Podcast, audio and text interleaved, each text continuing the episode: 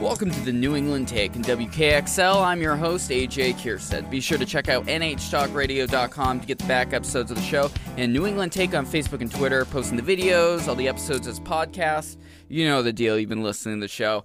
This week, I am uh, honored to be wel- honored to welcome Anthony Payton, who is a uh, columnist at the Granite State uh, Media Collaborative. I've had various journalists from that organization, including uh, Paul Cuno-Booth, on a couple weeks ago to talk about uh, some investigative journalism he's doing. And, uh, and if you look in the back catalog, Melanie Plenda, who runs the group, was on the show talking about the what the organization does, which is really exciting. But uh, today, Anthony, welcome so much. Oh, thank you, uh, man. I'm honored to be here, AJ. Man, I love what you guys do. I love your podcast. Yeah, thank you. Appreciate it. And mm-hmm. I, I, it was interesting checking out what you're doing. Uh, the uh, the the media collaborative does all sorts of different things, from investigative oh, journalism and uh, just just general news reporting around the state. But mm-hmm. you do something a little bit different. It feels like it's like when I'm reading your your your articles, it's it has more of a the human perspective to it instead of just going through the numbers like this.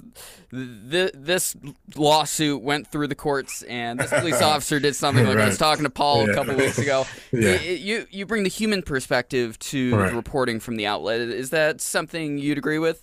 Yes, that's a fair statement. Uh, Paul and those guys, like he's Paul just hit a home run with some of that stuff he did. And uh, Johnny Bassett as well, man. Yeah. You know, Nor. There's such a great, you know, Nor This is such a great collective of people, and of course Melanie.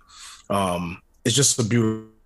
Mine is more. Um, I'm giving a narrative. You know, I'm, I'm narrating things. I'm um, speaking from the heart um, outlining situations and bringing, trying to find that common ground between you know groups of people here in New Hampshire. So.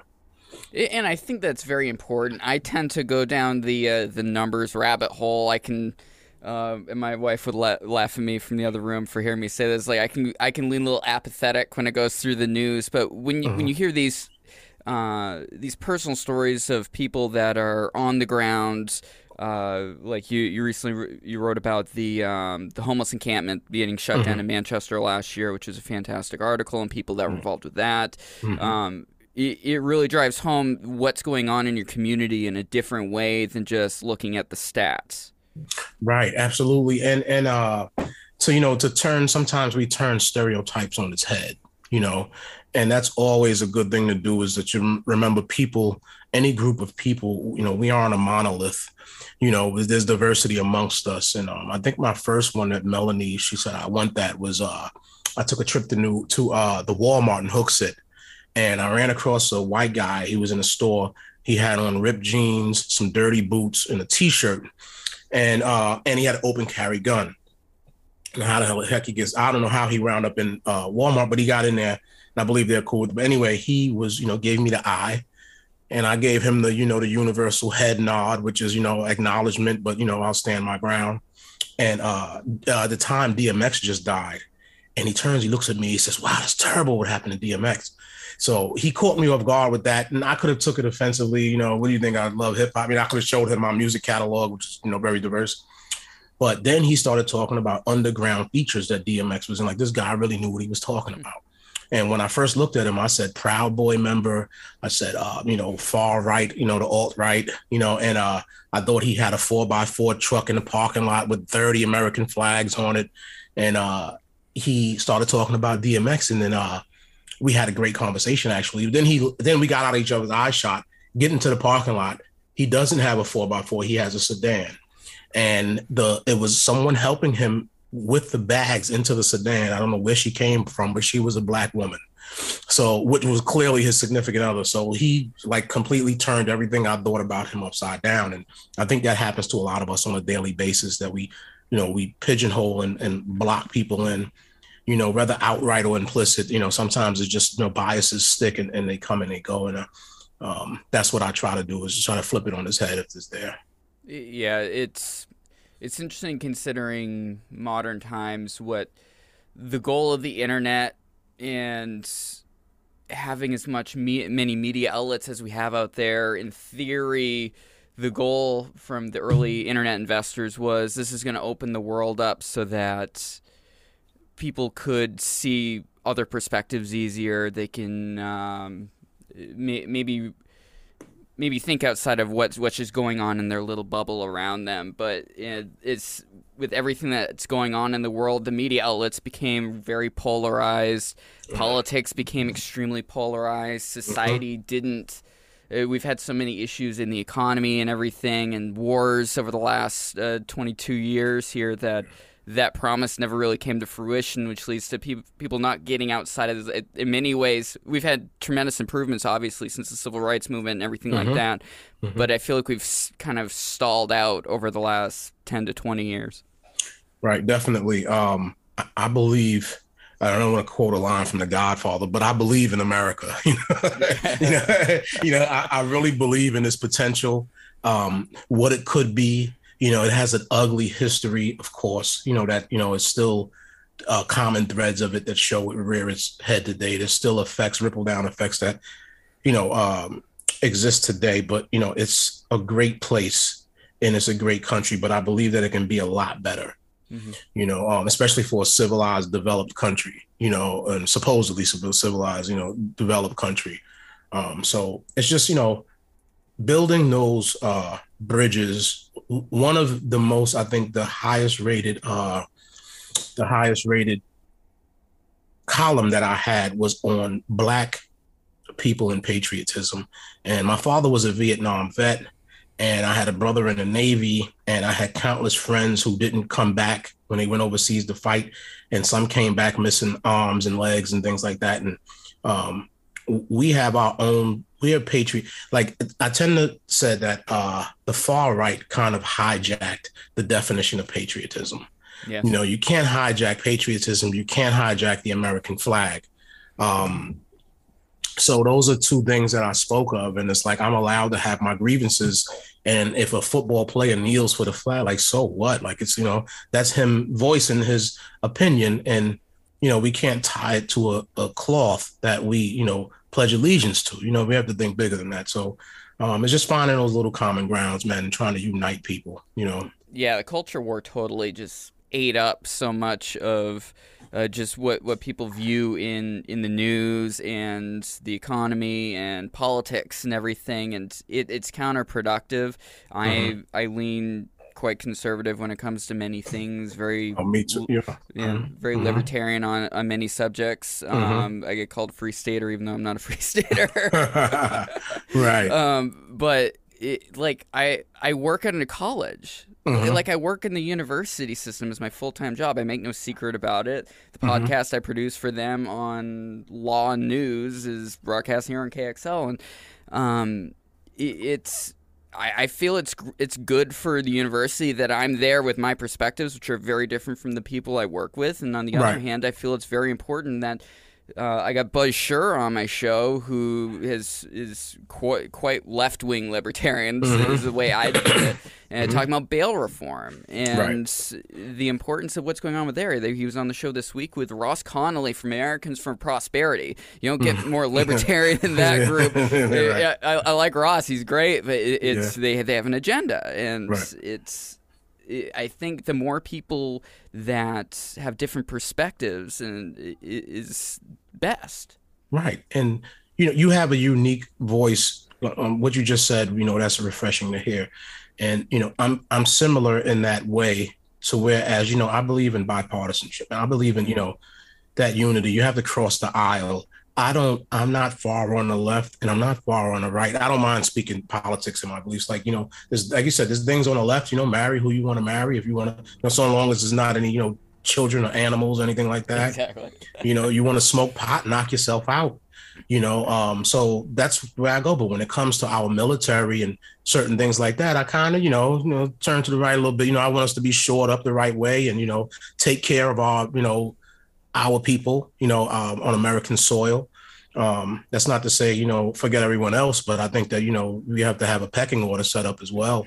So there's little things um like that that i i, I believe and hold firm to so Yeah, yeah. Per- your perspective with regards to the far right hijacking patriotism is is, is totally true, and it, mm-hmm. it's it, it really hurts our country to be unified in any way, it, and Yeah. it's extremely sad. Like I like I'll talk politics with people on Twitter and Facebook, which I know is a horrible idea. You don't want to do that ever, but it, it, it, it entertains me occasionally. Right. Um, Daily Caller. I, I'm I'm known on Daily Caller. yeah. The uh, but but I talk to them. I bring up nationalism versus globalism, and all of a sudden, Hmm. oh, you're you're an anti-Semite. I'm like. uh, uh, he's talking. It's like we we hear about the Great Reset and everything, and things going on in Davos. I'm like, they wrote books about this. This has nothing to do with ethnicity. It's Yeah, like right. this is the perspective of these people that these billionaires that run so much of the world. Right. Mm-hmm. And yeah, go ahead. Yeah, no, it's uh no, you know, you, you hit it right on the head, man. And um social media is like a slippery slope to, you know, and it draws you in. Like AJ, I know what you mean. It draws you in, man. I'll see something on my feed and I say, let me address this. And I'm at work, I look at my phone, I have 18, you know, Facebook alerts. I'm like, oh, why did I did even I say do? anything? Yeah, what did I do? So um then is then you know then you you you're in a keyboard war Mhm. and um it's not produ- so- well let me say something sometimes it is a bit pro- i've made i have about four people on my facebook list that was on you know um different like right wing type of things that i went in and you know had a little uh you know light them up a little bit and you know and see different perspectives. And you know i actually got friend requests sent from them. So those are stories. Those are the, the good parts of it you know and you know it, it can be productive in some uh in some ways. But you know Yeah, what are some in some of your stories that that you've written or you've done? Actually, should promote also uh, the Common Ground Initiative is a podcast you also produce, and Uh-huh. is, your, your articles are also considered part of that series. Also, right um, actually, before we dive into specific stories, what describe uh, what what the series is and Oh, well, uh, what got it going? It is um it's actually the audio component to the writing. And I have to give a shout out to the Marlin Fitzwater Center for Communication with Franklin Pierce, uh, Dr. you know, Kristen Nevius. Um, right now we have Alexander Wentworth who's um, doing audio. I just recorded actually something um, with Grace Kindeke from the AFSC. And um, we were talking about the African immigrants when they come over you know, versus the quote unquote, you know, black Americans and that dynamic and that mistrust and that, you know, that unity and that or lack thereof. Um, so it's just the audio component. We're starting to do a question and answer segment um, as a as a podcast as well. So it's we're, we're definitely developing and growing.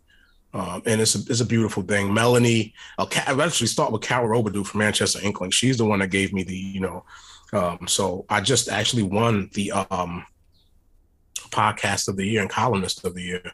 Um, and you know, if I had to, you know, build a Mount Rushmore of women who got me here, it, you know, Carol and Melanie would be two of those faces on it, you know. So uh, it's just a beau- and uh, Dr. Kristen Nevius is, is just a beautiful thing. So that's what the podcast is in, in, in general.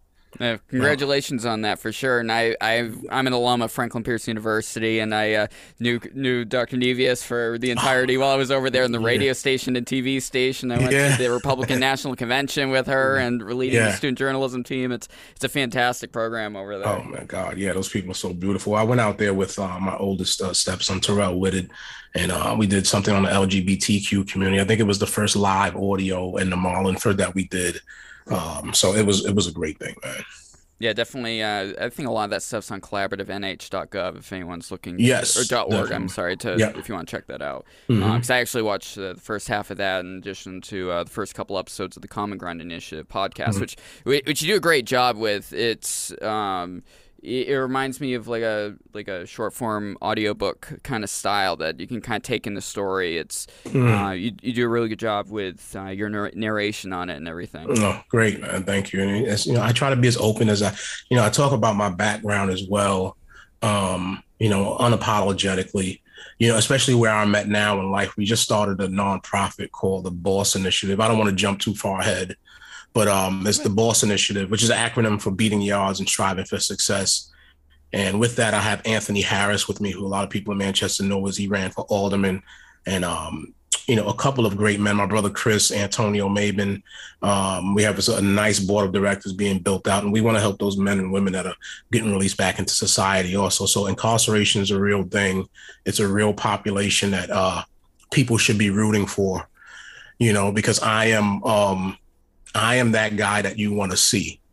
You would hope that a guy, a man, man or a woman, walk out of prison and follow the uh, footsteps, and while they're in there, they recalibrate and you know focus on the things that are important and you know take those chances and leaps of faith you know and get into it so you know it's just a big thing that we have going man can uh, you give some examples of the work you've you've done with the uh, boss initiative oh, we're just we're just branching out we're trying to get um, set up with the pilot program and we're going to have some individuals who are coming from um, incarceration have them set up and that good old peer-to-peer um, counseling, hmm. you know, and letting them see Anthony and I and my brother Chris and Antonio Maben and where we've come.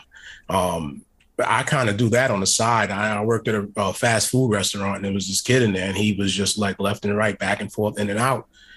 And, you know, I gave him a few talks, man. And right now he's doing well. He's about to go back to college, you know, and it's just like little things. Anthony does that on, on a daily basis with different people, Anthony Harris. And so now we're going to have it organized and structured and, uh, you know, we're at that point now where we're just like ready to dot the I's and cross the T's and, and take it to the next level, you know? That's fantastic. I, mentorship 100% is is so important for anyone that's in a place where they need to decide what they're going to do with the future uh, in their lives, how they're going to succeed. I mean, working in higher ed, I mean, the, the importance of internships, residencies, getting out into the field and, and finding people, actually getting getting experience, interacting with others.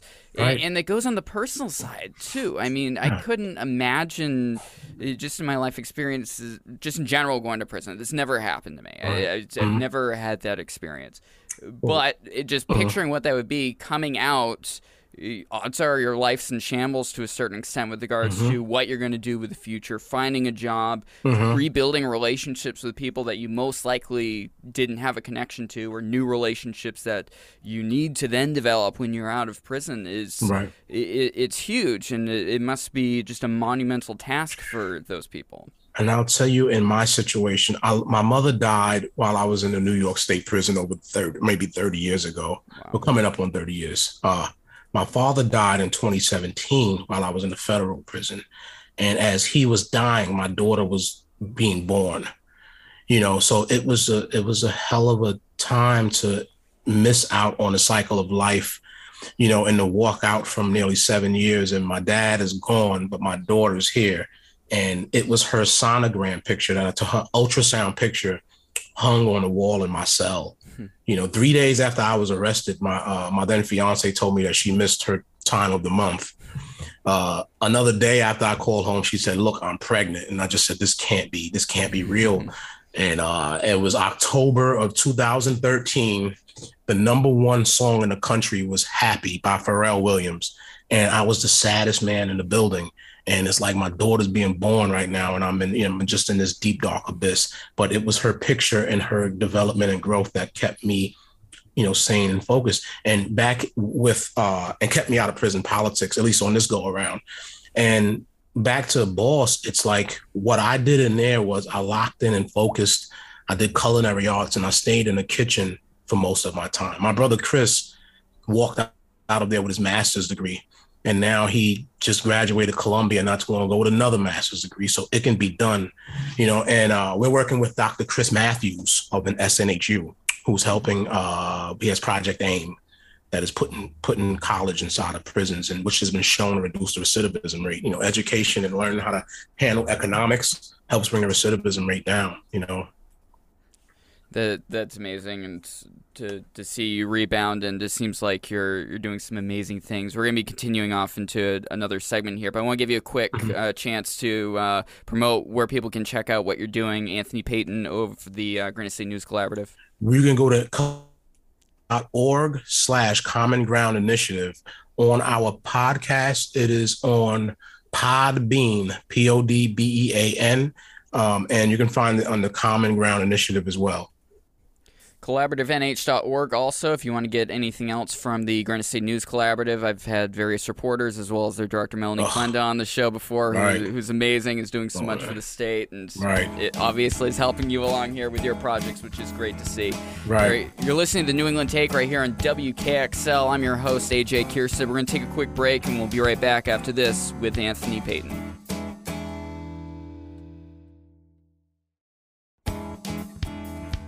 Welcome back to the New England Take on WKXL. I'm your host, AJ Kierstead. Check out NHTalkRadio.com to get the back episodes of the show, as well as the rest of our fantastic programming like Beyond Politics, and get our broadcast schedule, which is uh, very full of all sorts of stuff. So definitely check it out.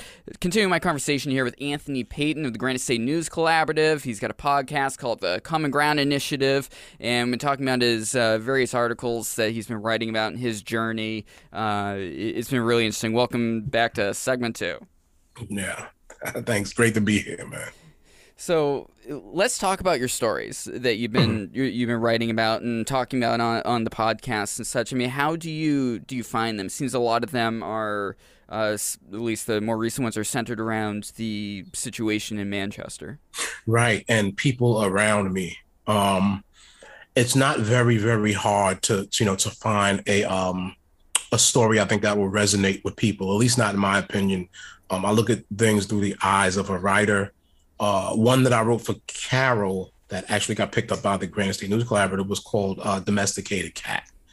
And every day I went to work, you know, um, on a corner here on Maple, there was a uh, a cat that was always looking out of the window, and he was watching the squirrels run past left and right, you know. And I considered, I drew the parallel to myself and my dad to where I am now, it's like, you know, I don't need the thrill of what's out there on the streets. You know, I'm I'm more than comfortable being indoors. You know, I have an eight year old daughter now. Like I said, that you know, she's over the last two years she's been she's been getting to know me, and I'm building a relationship with her. So I don't need the thrill of, of chasing squirrels out on the on the road. I'm happy looking out the window at it. You know, um, so those are just uh, that's just one of the things that I viewed, and um, also I wrote one where I was speaking to like the young black youth in particular. It can be, you know, for all youth, but the young black youth on how we need to um how they need to um you just make certain moves and um change the way, you know, like I keep saying recalibrate, you know, in a little bit of, of a different way on how they move forward. I think things are getting a lot better than it was in the inner city than when I was raised. Um, I was raised in a very hyper masculine environment that had one of the highest homicide rates in the country, you know, at that time. And uh, things are definitely getting a little bit better. Um, entrepreneurship and you know, um, just uh, you know, college rates are, are, are going up. So there is a bright side to it, but it was just those little nudges and things like that. And um, those are just a, a couple of my most recent ones. We're working on episode 10 now. So we're about uh, 10 deep. And I also address black hair. Yeah, I, I uh, listened to that. That was a great episode. Right. Which a lot of people, you know, don't know about are insensitive to them when like, you know, wow, I didn't know it was that big of a deal, you know, that big of a situation within the black community. And, and, and, you know, and it is. And I'm glad to be that uh, conduit between people who don't know you know, and look, here's come into this conversation, you know, join it with us because you may have a black friend who you don't know that you're um, offending. You know, I had a, I used to go up to North Conway and I used to be in a car and, you know, I have friends up there who little nieces you know, jump on me, hey, Uncle Tony, you know, and they're little blonde haired, blue eyed girls and their dads who are my like really friends with me. We'd be in a conversation and like, hey, yeah, the colored guy. And I'm like, the what? what the what? but you know, like we're like in 1961 or something. Like, adjust bro. our phrasing a little bit. yeah, right. And so, and they don't know, you know, they're like, wow, I didn't know that. That I'm like, you know, you, you know, it's um, it's it's it's borderline, you know, it's but little things like that you know, yeah. and uh, even with ourselves, you know, I try to pick it up on myself. I have a bunch of friends who, you know, call a white guy a white boy, and I'm like, wait, you know, I, have been around some white guys that are pretty upset, you know, if you hear they hear you, you know, so it's just, um, you know, trying to bridge those gaps and finding those stories and you know, shaping it and putting it out there to where it resonates with, with, with everyone. You should be able to find something in the story that can ident- you can identify with. So, yeah, and, and they're great. And I, I think there there's this misconception around writing about uh, smaller communities, especially in white New England, where they got to be this this woke, politically right. motivated mm-hmm. kind mm. of just forced narrative, which. I, I don't get that at all from your writing. It, it's it's honest. It's like you're telling the stories of individuals. Like these are people that are in our community. Like right. I, I, live in Concord. Uh, mm-hmm. We're broadcasting in Manchester. Like the, there's huge populations of people that come from Indian community, uh, immigrants from India, for example. There's a ton of individuals from that. Pakistan, uh, mm-hmm. there's um, there's tons of African immigrants, but there, there's mm-hmm. also this uh, this black community that is integral to, especially in Manchester, mm-hmm. that is. It, it shouldn't be forgotten. It's, it, I mean, how do you find that balance between um, telling the story and the, the kind of political narrative you see in the mainstream media, or does that not concern you whatsoever? It, it I, I, try not to um, let it have any impact. Um, again, I'm I'm unapologetic about it, but I have to maintain that balance of I don't want to run anyone away. Yeah. You know, my my I don't want to run anyone away at the same time. So, you know, when we talk about diversity and everything, that's everyone. Mm-hmm. You know, that diversity. And yes, definitely the BIPOC community in a state that's 90 something percent, you know, uh, white or Caucasian, definitely, you know, we're going to be addressing the BIPOC community, but I don't want to um, alienate. There might be white allies. There's white, like I said, and I said that in one of my um, pieces. I was like, I also kind of want to be a voice. Like there's well-intentioned, good-hearted, allied white people who might want to ask, hey, why is it that you know that gangster rap is the you know is the you know why is that you know so and you know they can't ask that question at least out in public, you know, they'll be viewed a certain way, and understandably because you know of you know the country's history and what have you. But you know, those are questions that a lot of people want to know, um, and I just want to make sure that I'm balanced enough to where I can be a voice for the BIPOC community, and at the same time, like I said, bring in those people who are watching from the outside, like, wow, I didn't know this, or I would like to know more about this. You know, so those are some of the things I keep in mind. So, what's the situation in Manchester, generally speaking, in in your opinion? How long have you, first of all, how long have you been in uh, that that part of the state? Um, off and on since maybe 07. I, I you know I caught the um the incarceration, so I was for a segment, but back off and on since 07. Interesting. So, mm-hmm. what's the how would you say the city's doing for for the the basically for my shows? What I always talk, I talk to Jeff Feingold over at the New Hampshire Business. Oh, I'm hearing Jeff. about what's going on with business and right. build up over at the mills and all yeah. the amazing housing that's going on over there. Right. Uh, then on the other hand, I spoke to Johnny Bassett about his Invisible Walls pro- oh project God, he's been doing, which is like holy crap. Yeah, like there, there's right. a whole other side of this that this the state and especially the city government of manchester really needs to be informed in and what to do. As mm-hmm. someone who lives is, is lived there for that span of time i mean do you feel like there's there's change happening? Is it harder for individuals that that that live there and aren't just commuting out every night? Right definitely. No johnny's thing johnny hit a home run with that as well. Um because I live in that that quote unquote zone. Yeah. You know, um, and redlining was is a phrase that you heard back in the '60s and all that. But I I figured that it was still kind of happening to it. Might be like you know veiled and another name for it or whatever. But um, progress is very it's it's slow.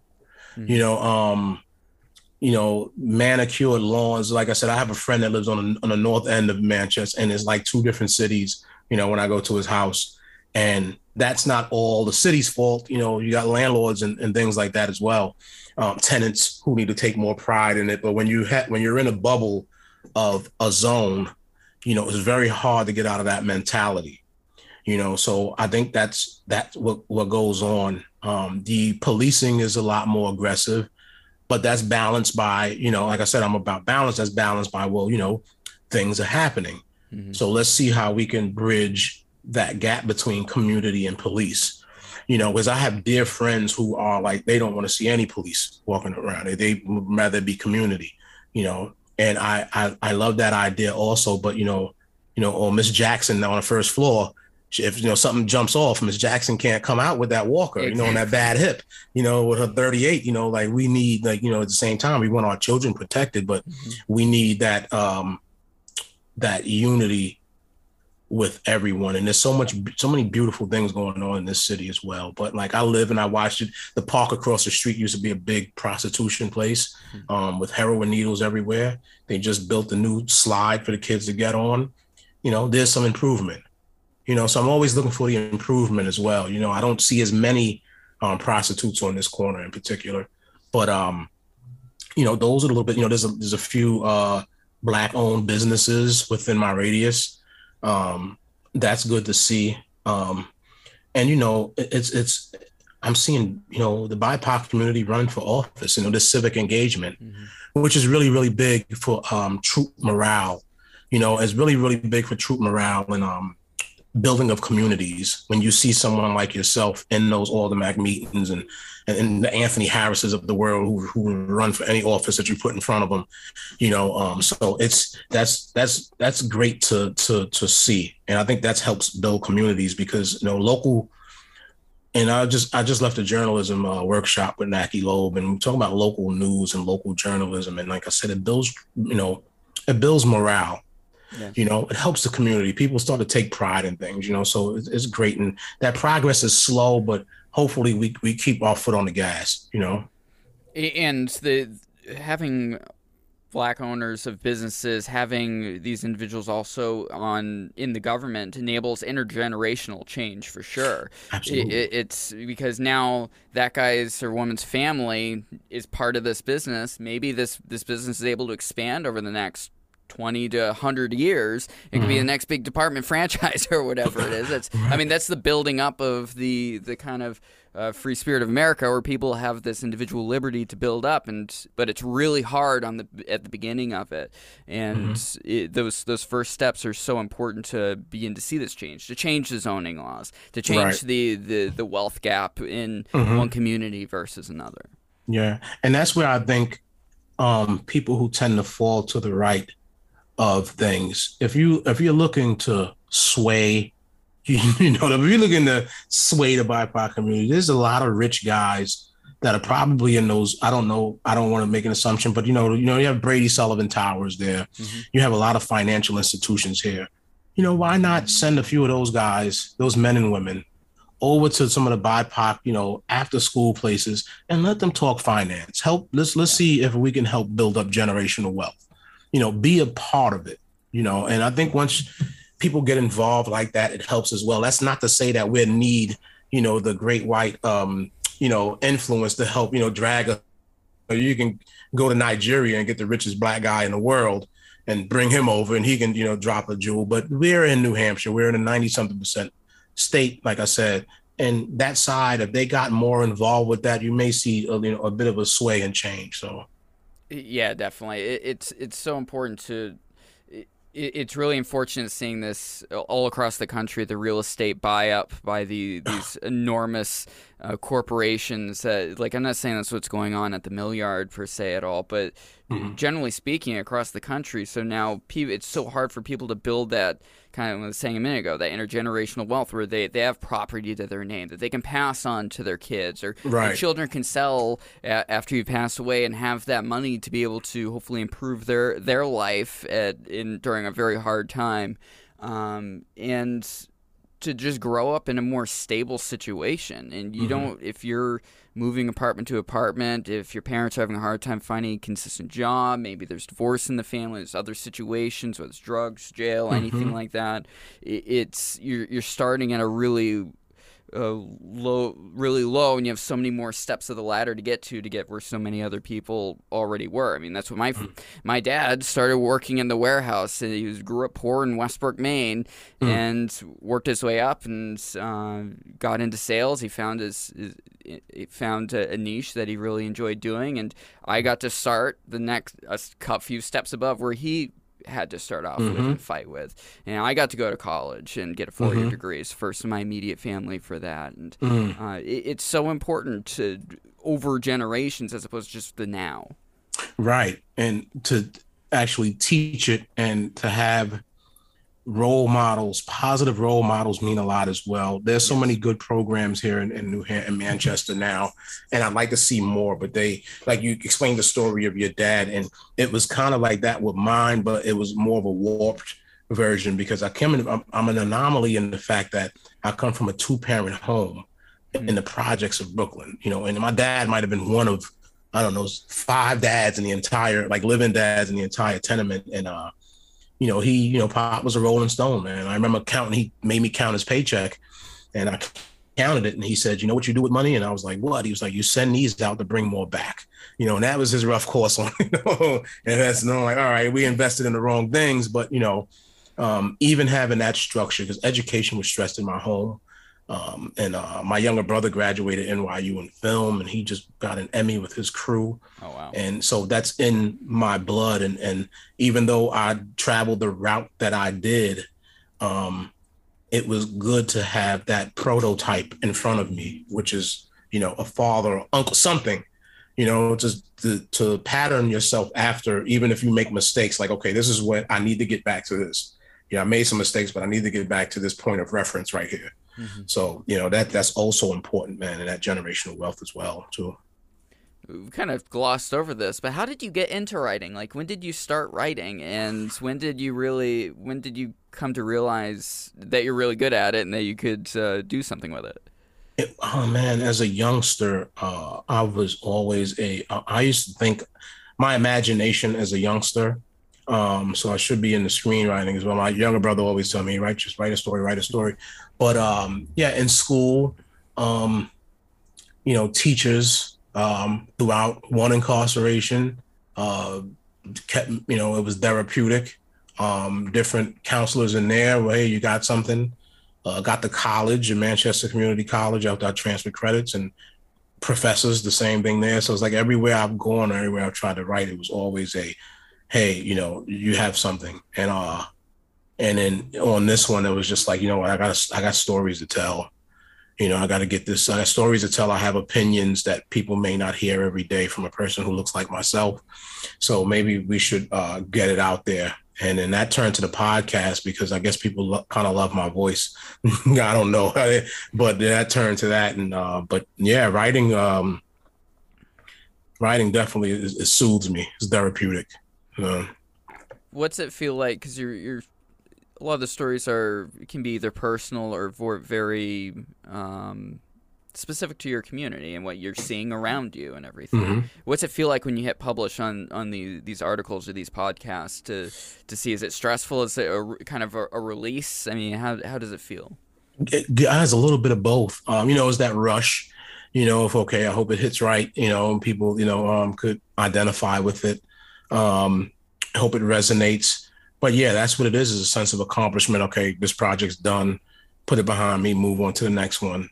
Um, and, you know, working with these, you know, these great people at the collaborative has been just like a, a lesson. Like every time I, edit with Melanie is a lesson learned. Um, Carol, uh, so many great people over at uh, the collaborative. Um, but yeah, it's that you know, it's my little you know small victory, the game plan that I set, you know, when I was sitting in that cell, you know, or when I was you know sitting on that bunk and uh, or coming from the gym or coming from the prison mess hall. I'm like, okay, this is what I need to do, you know, within my first year out. This is what I want to be. This is what I can see, you know, if I continue to do, you know, stay on that path. So it worked itself out, man. Well, well, I'm glad you stuck with it because I feel like you're telling important stories that Thanks. more people need to hear, and uh, especially uh, stories of, of, the people in Manchester are very important because right. it's our it's our it's our, our our bigger city that we have in the state, so it's where the right. most people are all crammed together. Yeah, and it's got it's a microcosm of, various cultures and.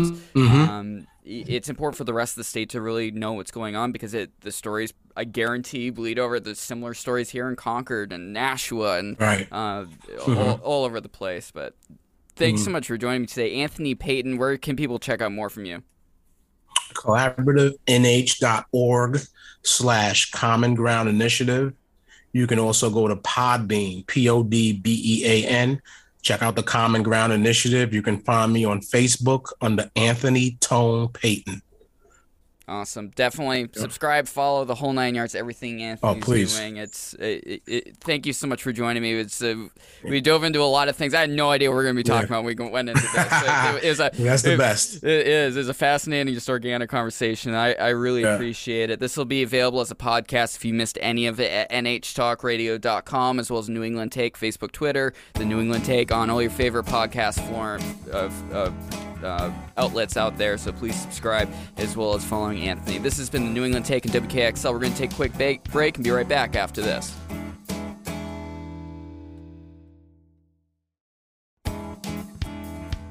Welcome back to the New England Take and WKXL. I'm your host, AJ Kierstead. This is the power round we do at the end of the episode where I got four and a half minutes and I get to either talk about, I usually talk about shows, I talk about all sorts of different things, but I, I Anthony uh, Payton here from the Granite State News Collaborative.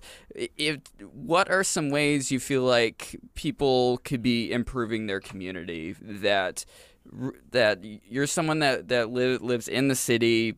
Mm-hmm. Man, New Hampshire as a whole doesn't really consider what that's really like. Like they, they think for a majority of the population because they live in rural communities. Like I live in a very mm-hmm. spread out downtown Concord for the most part. Mm-hmm. If how do you feel like the how people can can improve the situation for uh, poor and lower middle income individuals uh, that that are in Manchester, especially? Right, and there's a guy from a big city, you know, um, you know, I'm a big city boy, and it's, you know, g- help out if you're privileged, if you're in a position of privilege, give back a little bit, and that give back can be in the form of mentorship you want to build a community, you want to build a strong community, it starts at that ground level. You know, um, give a little bit of your time to local um, places. I can't think of any. I don't want to jump out there, but I know like um, there's something in the city that I'm going to reach out to these guys called My Turn. Mm-hmm. Um, those guys are doing great work from what I see from a distance, um, and I plan on reaching out to those guys at some point. Um, you can go to your community PAL league. Um, you know, you see a young kid in there, young kid, of person of color, doesn't matter if he's white or whatever, and you see him, you know, going off track, you know, try to put him back on track. You know, what is it that you can give to this kid, or what is it that you can say to this kid that get him back, that gets him back on track? Um, civic engagement, get to know who your congressmen are, your aldermen, and start asking questions. You know, you know, I, I'm blessed enough to be like around some good ones. Um, but you know ask questions and have them ask questions. Hey ask this question. When is this going to get fixed? When is this going to look a little bit better? We want to start taking pride in our community and things along those lines. And um, find that balance with law enforcement. You know we can't and believe this is coming from me and like i said this is this is this is a I'm, i've evolved. But you know we can't be anti-authority. You know i'm anti bad authority. I'm anti bad cop. We should all be anti bad cop. But, you know, we need to find that balance in that. And it was so crazy. I remember I was on a Zoom and I was talking with someone and I said, I remember back in, I don't know whose administration it was, but the cops would pull up, you know, two white cops in a black neighborhood, they'd pull up. I don't know what they were doing, get out of their cars and start throwing us the football or start shooting hoops with us. And then for some, with the snap of a finger, it went from that to hostility you know, in those neighborhoods. And I don't want to see that out here, you know. So let's keep working, you know, working along in the right ways and uh, just get at these youth, these youth that are going off track. Let's get at them. Couldn't agree more with that. Basically, everything you said right there. it's it's outside of politics. it's outside of the culture war garbage. Mm-hmm. Come together as a community. Help those around you. Mm-hmm. Um, frequent businesses that maybe you've never checked out before right. as you're going around because mm-hmm. if you're you could be helping a small business owner that's uh, trying to expand trying to just keep afloat mm-hmm. and uh, to, to really you're really helping your own community when you're doing something like that mm-hmm. anthony payton collaborativenh.org one more time uh, where can people check out your uh, twitter and podcast you go to uh, collaborativenh.org slash common ground initiative you can go to Podbean, P O D B E A N, um, Podbean slash Common Ground Initiative. You can find me on Facebook under Anthony Tone Payton. You can find me on Twitter under Anthony Tone Payton. Um, all my links are on my Facebook page, so definitely let's link up. You have ideas or you're interested in something, like let's let's flesh it out and see what we can do. Awesome. Thank you so much again, Anthony Payton. This has been the New England Take on WKXL. I'm your host, AJ Kierstead. We'll be back next week.